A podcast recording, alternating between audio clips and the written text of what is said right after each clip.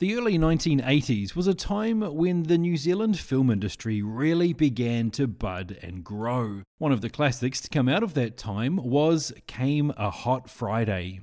Much like Goodbye Pork Pie that came before it, this is a screwball comedy full of larger than life characters and general silliness. So, what exactly is the story here?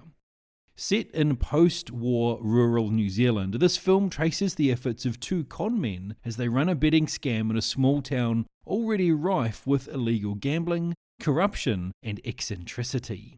There really isn't a lot of story here, and the movie is a bit of a shambles, but in a way, that's what gives it its charm.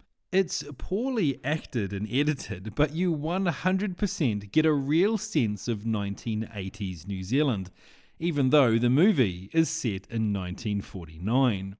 It's hard to say whether or not I recommend this. From a strictly story and quality point of view, it's a bit of a disaster looking at it through modern eyes. As a slice of what we in New Zealand call Kiwiana, though, it's a treasure trove.